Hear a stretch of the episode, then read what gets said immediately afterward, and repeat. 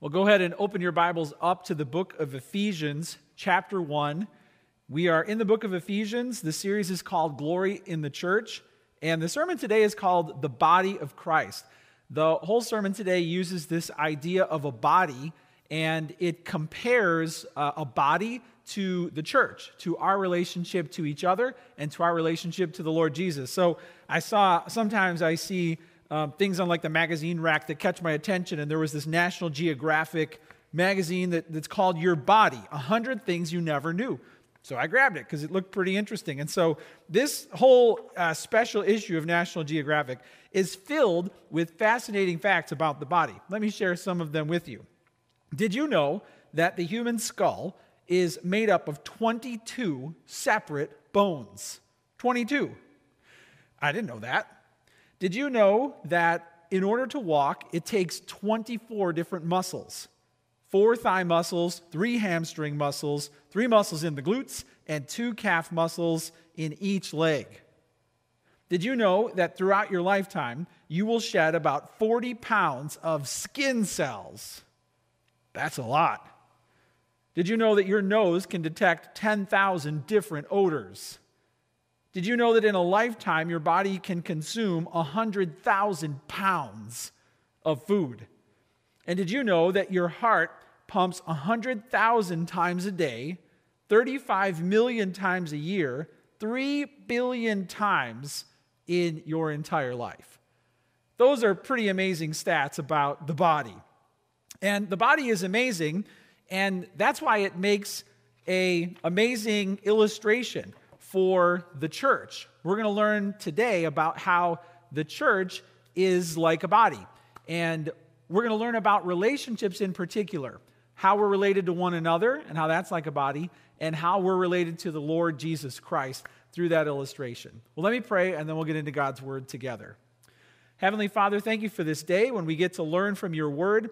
Even though we are not gathered together physically, we know that you are among us, and we know that you will speak to us through your word. So open our hearts to see this wonderful truth about your church today. And we pray that so that we can experience glory in the church. And we pray this in Jesus' name, amen. Well, in Ephesians chapter 1, we haven't even gotten out of chapter 1 yet. We're still in chapter 1, but today we finished chapter 1.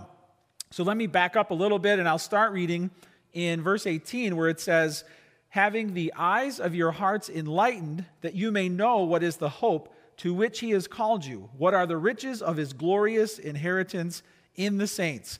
So the Apostle Paul is writing to show us what we need to know, what we need to see. And he goes on to say, what is the immeasurable greatness of his power toward us who believe, according to the working of his great might, that he worked in Christ when he raised him from the dead and seated him at his right hand in the heavenly places, far above all rule and authority and power and dominion, and above every name that is named, not only in this age, but also in the one to come. So we paused there last week, and we learned about how Jesus is just the supreme ruler of everything, and that God raised him from the dead. Now it says in verse 22, and he, God, put all things under his feet and gave him as head over all things to the church, which is his body, the fullness of him who fills all in all. There's 2 points to the sermon this morning, and I'd love for you to be taking notes, have your Bible open, and have something to take notes with, but the first thing you can write down is this. We believe in Christ as the head. We believe in Christ as the head. It says here that God gave him as head over all things, and that includes humanity. So God is giving Christ as head over all things. That thought struck me this week, God giving humanity a head. Like humanity needs a head transplant, and God gave Christ as a head. You know, we do funny things sometimes, right? We'll take like one person's body and we'll put another person's head on it, and sometimes that creates really funny photos. And so there's this trend going around now where people are taking Mr. Bean's head and putting it on other bodies. So I found a few of them here, but check it out. Here's Mr. Bean's head on Jack Sparrow's body. And oh, how the movie would be different. Here's the next one. This is Mr. Bean as Iron Man. And here's the next one. This is Mr. Bean in Avatar. And maybe my personal favorite, somebody put Mr. Bean on the Mona Lisa. When you take a head and put it on a different body, you know, usually that's kind of a comical thing. So that was kind of my first reaction, like God giving humanity a new head. And then it hit me like it's a commentary on human nature that humanity needs a head transplant. That's pretty serious. I checked the website of the American Medical Association, and according to that website, headlessness is in fact a fatal condition. If you went to the doctor and the doctor told you, well, there's a problem, you've got a condition called headlessness, that would be fatal. So the idea that humanity needs a head or a new head, my first reaction was that's just kind of a funny thought that I think illustrates the human condition. You, of course, know the legend of Sleepy Hollow and the Headless Horseman. Here's a picture of that. Like a human without a head is kind of a scary thought. So anyway, I was playing with that image, and I'm stretching the image here because that was kind of my first thought. But the idea that God had to give humanity a head, to establish a new head overall of humanity and overall creation, I think is a very striking thought, and it's a very sobering thought because it does illustrate that there was not a correct authority figure in charge, and something went wrong. And in fact, in these two verses where it says in verse 22, he put all things under his feet and gave him as head over all things. We hear allusions to all the way back to the very beginning in the Garden of Eden, and we hear like allusions back to what humanity was created for. And we're supposed to kind of put those things together. So in Genesis 1, 27 to 28, I'm going to read what God designed us for originally. It says this: So God created man in his own image. In the image of God, he created him. Male and female, he created them. And God blessed them, and he said to them, Be fruitful and multiply, and fill the earth and subdue it, and have dominion over the fish of the sea and over the birds of the heavens and over every living thing that moves on the earth. So this idea of man in the beginning included God handing to man authority and responsibility to rule over the animal kingdom, to rule over nature. And we were supposed to be like God's image bearers down with the way that we stewarded creation. So God bestowed a tremendous honor and responsibility on mankind, and we blew it. It didn't take long. The first two humans blew it. So a big problem happened, and all creation suffers for our failure, and that's called the fall. That's called the fall. So that created this need. That created this need for a new head, for someone to pick up that fallen mantle and to restore the image of humanity. So you can jot this down. We believe that Christ restores humanity to God. What is it that makes Jesus so special? What is it that makes Jesus so necessary? Well, only Jesus can restore humanity to God. And it says in the Bible that God put all things under his feet. That's a picture of supreme authority, and gave him as head over all things. So Jesus was given back this mantle that humanity originally had. We believe that he restores humanity to God. It's important that we understand the truth about Jesus if we're going to get how this works. So we have to understand that Jesus was 100% human. He was a real boy, like Pinocchio became. There was nothing different about his humanity from your humanity. The only difference was he was born without sin because he was born of a virgin. But here's a picture of the nativity scene. We'll go back to Christmas here just for a minute, but Jesus was born God with us. He became human. He became 100% human. And so because he was human, Jesus was qualified as a man to restore the image of humanity and to bring us back to that original dignified purpose. So Jesus restores humanity to God. We are fallen, we are failed, and he came to restore us. Therefore, we see Jesus as the new Adam, the one who would restore us back to the place that Adam and Eve originally enjoyed, but they fell away from. You know the story of the Garden of Eden, right? We've got a picture of Adam and Eve in shame, leaving the Garden of Eden, and the tree of life is being guarded now by an angel with a flaming sword, and they're so ashamed because what happened? They were lied to. They were told that God was holding back, and if they would just, take and eat from the tree of the knowledge of good and evil, then they would be like God. And boy, that backfired, and they fell. And so they were taken out of the Garden of Paradise, and there was a curse upon them, upon us, and upon the whole universe. The Bible says that the whole universe groans in agony because of that curse. So that was the fall, and mankind, we failed. So this verse in chapter 1, verse 22, looks back to that original intent in the Garden of Eden. It also looks back to Psalm 8, verse 6, which is a psalm of David, where he comments on the role of humanity. And he says this, "You have given him," that's man, "dominion over the works of your hands. You have put all things under his feet." So that's the same verse here. You've put all things under his feet. So David knew that was the purpose for humanity, but because we fell away from that, there needed to be someone who could restore us to that ideal. And so here's where it says that God put all things under the feet of Jesus Christ. And as a man, that means that humanity was put back through Jesus into that place of prominence. So we believe that he restores humanity to God. You can write this down too. We believe that he rules all creation. We believe he rules all creation. We believe in Christ as the head. And it says here in verse 22 that he gave him as head over all things. And we know from the verse just before this, it says he's far above all rule and authority, power and dominion, and above every name that is named, not only in this age, but also in the one to come. So the scope of the rule of Jesus Christ is not just on earth. It rises above everything in all creation and even everything in heaven. So that means that Jesus was much more than just a man who took on the role of ruling over creation. He was much more than that. And it says in the Bible that the fullness of deity was inside Jesus Christ. So we know that Jesus wasn't just 100% man. We know that Jesus was also 100% God.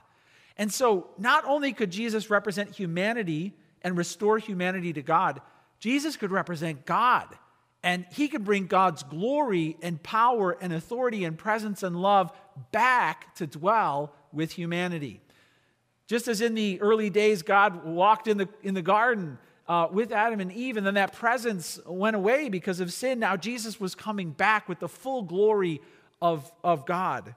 So we believe that Jesus rules all creation, and he brings the full authority of heaven back to humanity and to creation.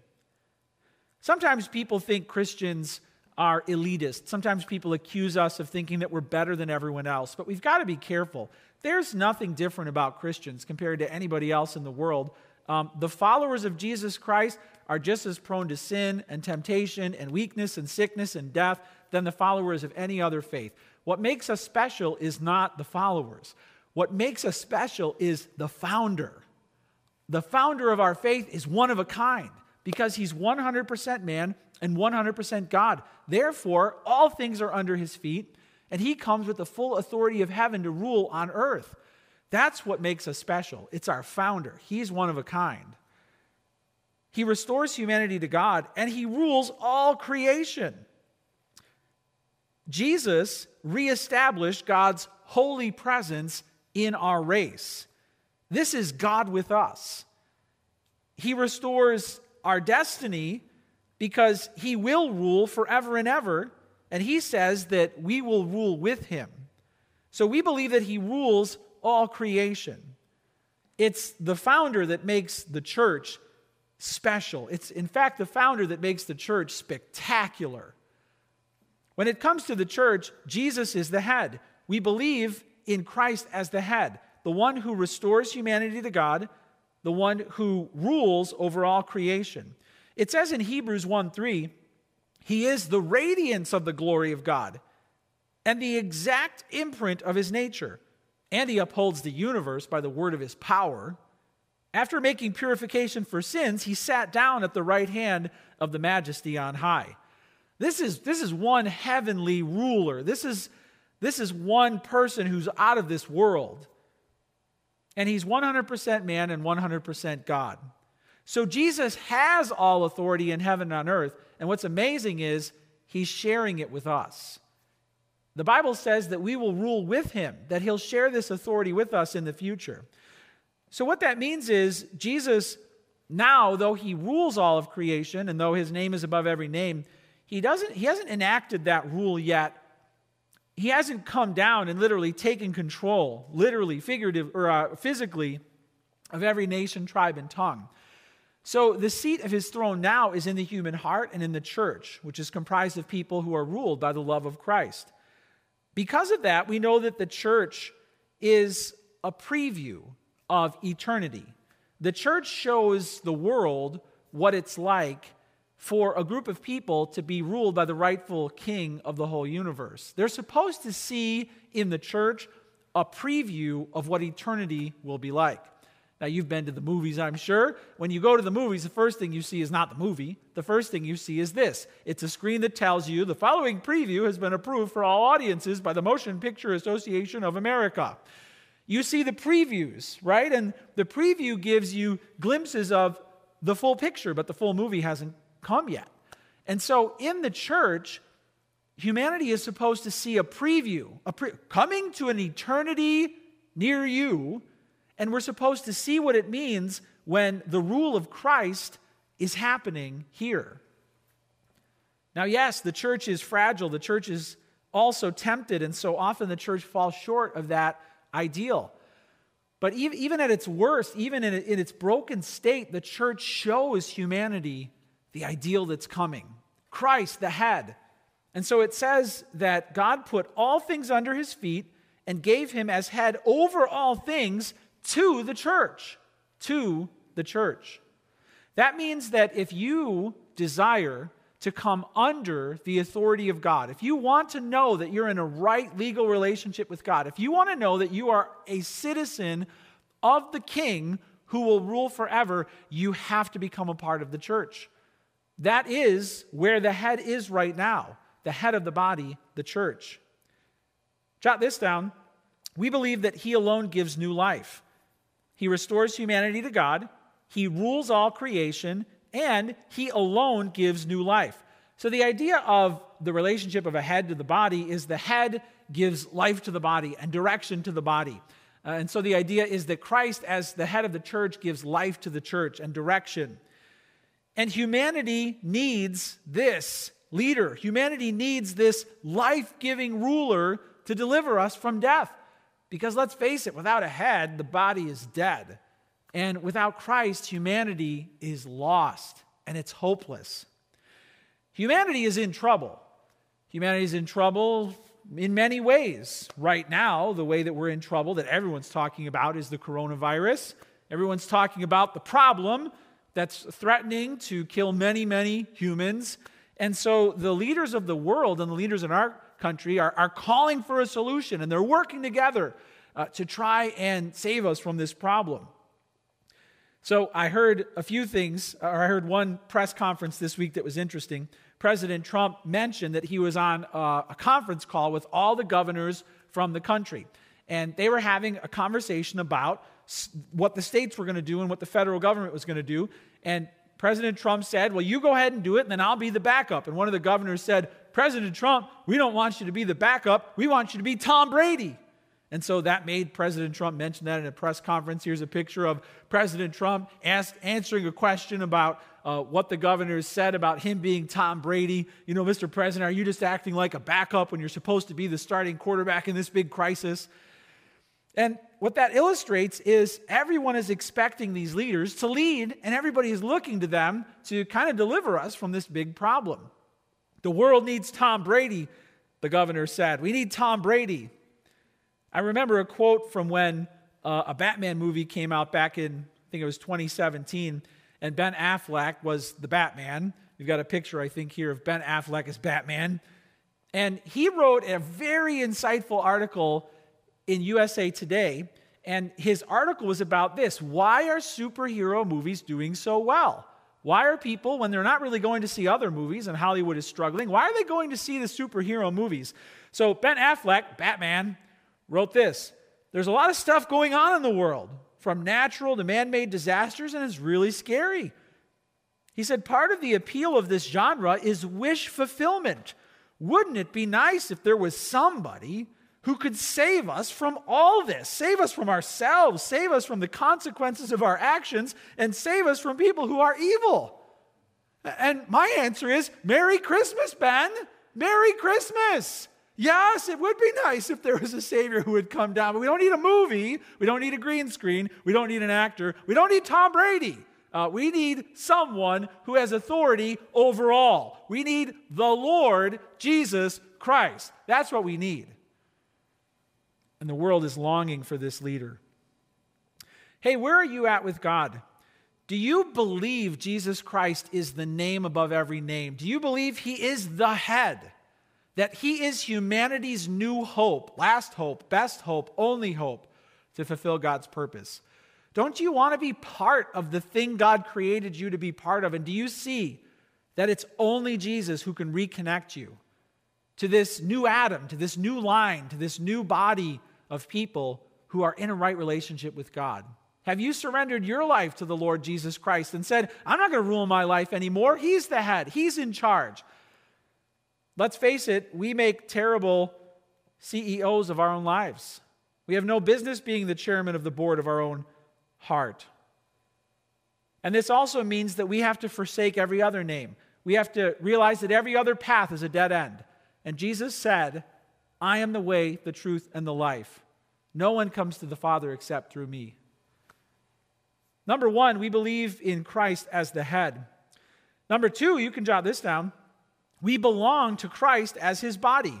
We belong to Christ as his body. It's only a 2-point sermon. It's only a 2-verse sermon. It says, he put all things under his feet and gave him as head over all things to the church.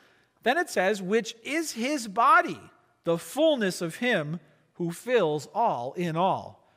Now, after all these verses that make me think, wow, Jesus is so amazing. He's got all this power. He's got all this authority. And then it says, we're his body. And I'm like, whoa, that's a mismatch. What is he doing with us? Frankly, why would he want to connect himself inseparably from us? I remember watching a movie, Christmas Vacation, where Cousin Eddie showed up and talked to Clark, and Cousin Eddie said, you surprised Clark? And Clark said, surprised? I wouldn't be more surprised tomorrow if I woke up with my face sewn to the carpet. Like inseparable. And I think to myself, this is like inseparable. This is like, you can't operate to undo this. If Christ is the head and we're the body, we're together forever and ever. Why would he do that? We belong to Christ as his body. But isn't this what you want? Isn't this what you want? Don't you want an unbreakable bond with God? I mean, isn't that what we were born for? Isn't that what we long for? To know that we're so right with God that there's nothing he would ever do to drive us away. That's what I want. We belong to Christ as his body. And it says in the church, it's the church. So what does it mean to be a part of the church? Be careful here. It doesn't mean you go to a building. Obviously, we can't even do that now. It doesn't mean that you've joined a group, right? That you've stood on stage and become a part of. That's not what it means. The church is a relationship of people who, according to point one, believe something about Jesus. So if you believe something about Jesus, then you are a part of the church. If you've publicly testified of your faith in Jesus Christ, you've been baptized and said you've been born again. That's what it means to become a part of the church. Now, you might go with other people who are part of the church to buildings. Those buildings could have budgets and business elements, but that's not the church. The bricks are not the church. The people are the church. So we belong to Christ as his body, and that's because we are the church. The word for church means called out. So the idea there is that you have been called out. There's something about you that's different from the world. The Bible says that we are expected to repent of our sins. That means that you're going one way and you make a turn, a decisive, life-altering turn away, where you leave your love relationship with sin for good. And you've broken up, and now you are following Christ. Has that happened to you? If that happens, then you have been called out. That also means that even though you're in the world, you're not of the world. You're not exactly like them, talking like them, thinking like them, watching what they watch, saying what, there's something different about you. You're called out. It says here, he gave him as head over all things to the church, which is his body, the fullness of him who fills all in all.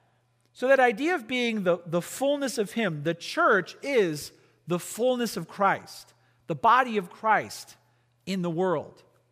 Once again, we find God giving humanity tremendous responsibility and tremendous opportunity to manifest God's presence and power and love and grace in the world. This is like a do-over. It's like Eden 2.0. When you get connected to Christ, we're back on track here. And we're not supposed to fill the earth now and subdue it physically. We're supposed to fill the earth with the love and truth of Christ. And we're supposed to go to all nations, tribes, and tongues with life, with truth. We belong to him as his body, and we, the church, are the fullness of him. We are his hands and his feet and his voice and his heart. We manifest the presence of God on earth. This is our job as a church. This is our job. This is why we're here. This is what we're supposed to do, to be the fullness of him. Hey, listen, when people see a heavenly-minded community governed by Christ, committed to truth, growing in love, that staggers them. They can't find that anywhere on earth. And that's the point. I like what one author said about the church. He said this, "There is nothing like the local church when it's working right. Its beauty is indescribable. Its power is breathtaking. Its potential unlimited. It comforts the grieving and heals the broken in context of community. It builds bridges to seekers and offers truth to the confused. It provides resources for those in need and opens its arms to the forgotten, the downtrodden, the disillusioned. It breaks the chains of addictions, frees the oppressed, and offers belonging to the marginalized of this world. Whatever the capacity for human suffering, the church has a greater capacity for healing and wholeness. Still to this day, the potential of the local church is almost more than I can grasp. No other organization on earth is like the church. Nothing even comes close." I love that. I love that. The church is supernatural. It's the fullness of him, of God on earth. It says this, the fullness of him who fills all in all. So the church is the fullness of Christ on earth, and we're the fullness of the one who fills. He's the one who does the filling, and he fills all. He puts it all in all. Maybe you remember from 1991, the smash hit, "You Are My All in All." You are my all in all. Comes right out of this verse. Comes right out of this verse. Good luck getting that song out of your head once you start singing it, because it's so memorable. He fills all in all. Now, this does have a few different dimensions to it. It does mean, yes, Jesus, you are my all in all. That's absolutely true. Only Jesus can fill your heart up to overflowing with all the fullness of God. But it also means in the church that Jesus is the one who fills the church with the glory of God. Only he can do that. And it means that only as he fills the church with the glory of God can the world be filled with all in all. That's the chain reaction. Believers get filled with the glory of Christ. Churches get filled with the glory of Christ. And the world is full of the glory of Christ. We belong to Christ as his body. So jot this down. We are, in this illustration, in this image of the head and the body, we are united to God. We have an unbreakable bond with God. Because Jesus is the fullness of God, the only eternal Son of God, being united to him is being united to God. Only Jesus can bring us to God, and only Jesus can establish a relationship that will never be broken. We're united to God. Because each one of us is united to God in Christ, that means that our relationship to God is no different than any other Christians. And this is so important. We're all equal in Christ. We're all, when it comes to our value, we're all important in Christ.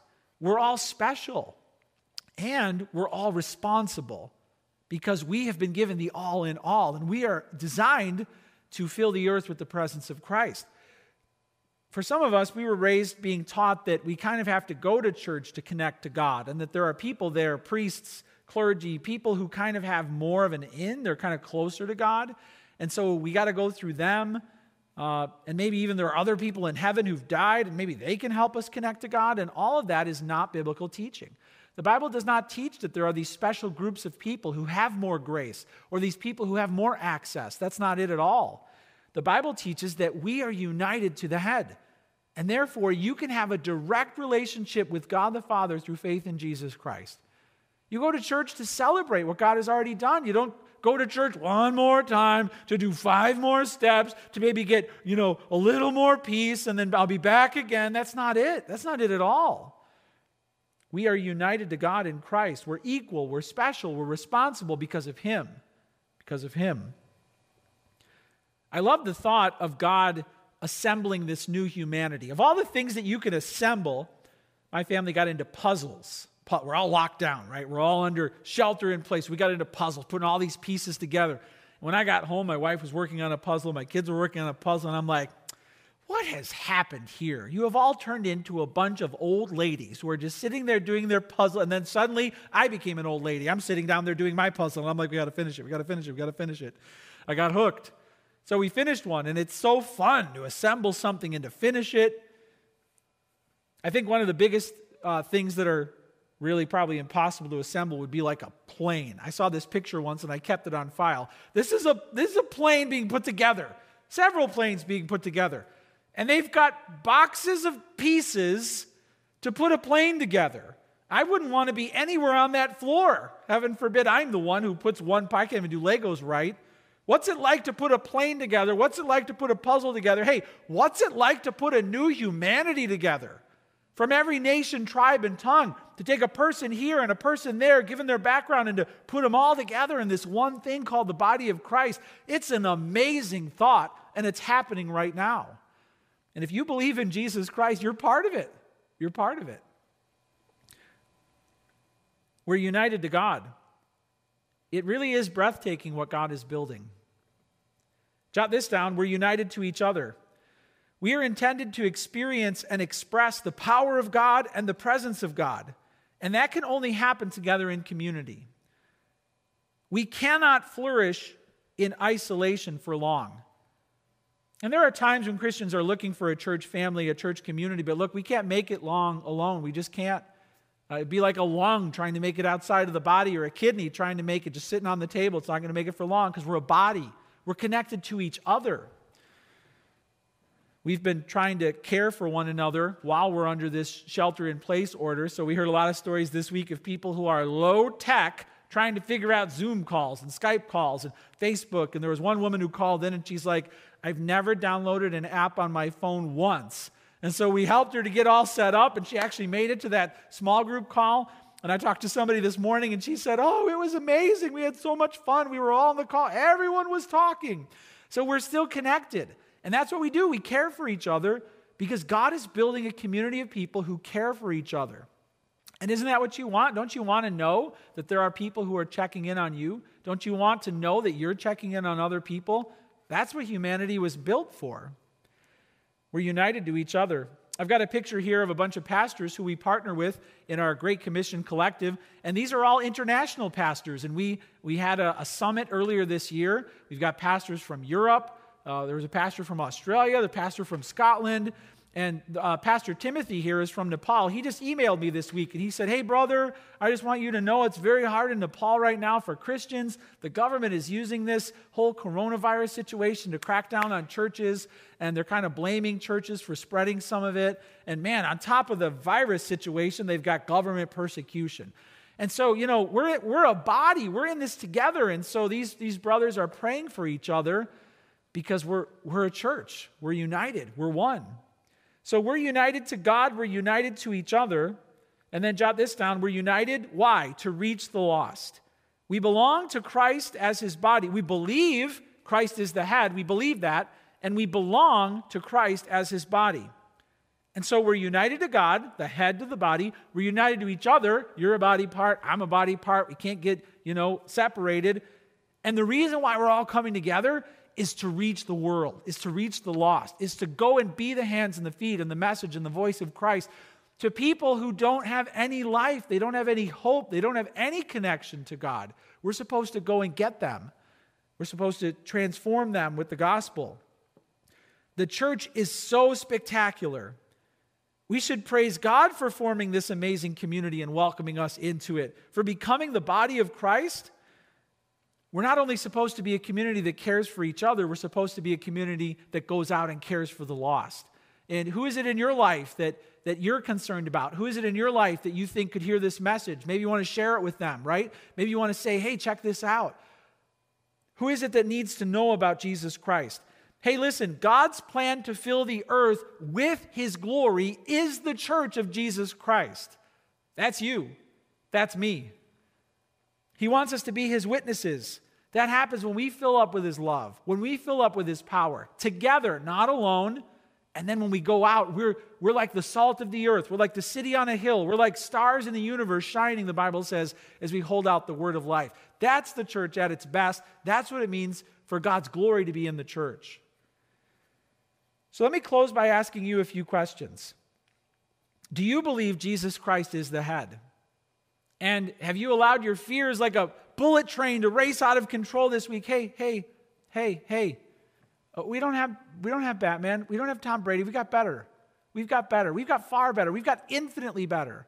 And maybe you just need to kneel before Christ today and say, I'm sorry for my anxiety. I'm sorry for my worry. I'm sorry for my fear. You're the head of everything. You've got this situation totally under control. Maybe you've never surrendered your life to Christ. Maybe you've never told him, I'm done being my own boss. I'm done ruling my own life. What a mess I've made. What an absolute train wreck I've made of my life. I'm done. And maybe you need to give Christ the throne today. Second question, do you belong to Christ as his body? And are you living out that reality? Are you checking in on people? Are you being the love of Christ? Are you checking on other people who just need to know that you care? That's how we manifest God's presence to one another. That's how, when you say something encouraging or when you share a word, that's how God speaks to people, and he'll use you to do it. Are you listening? Are you inviting other people into your life? Are you welcoming others to care for you, to know you, to correct you, to encourage you? That's how God's going to work in your life. How can we know God is real? Well, we have to know that Christ is the head, and then we have to belong to Christ as his body. And maybe your whole life you felt like you don't know where God's been. Maybe your whole life you've really wished you had more friends or even family who've cared for you. And maybe this is God's way of saying, look, it's all in my son. It's all in my son. And maybe today is the day that you say, Jesus, I want you to be my head, my king. Jesus, I want to be a part of this body, a part of this church, this new humanity, this family that you're assembling. Count me in. And maybe today is the day that you say that. Wherever you're at with God, I want to give you a chance right now to just talk to him and to just take everything that's been swirling in your mind and your heart all week long and to just bring it to God. So let's close our eyes and let's bow our hearts and let's pray together right now.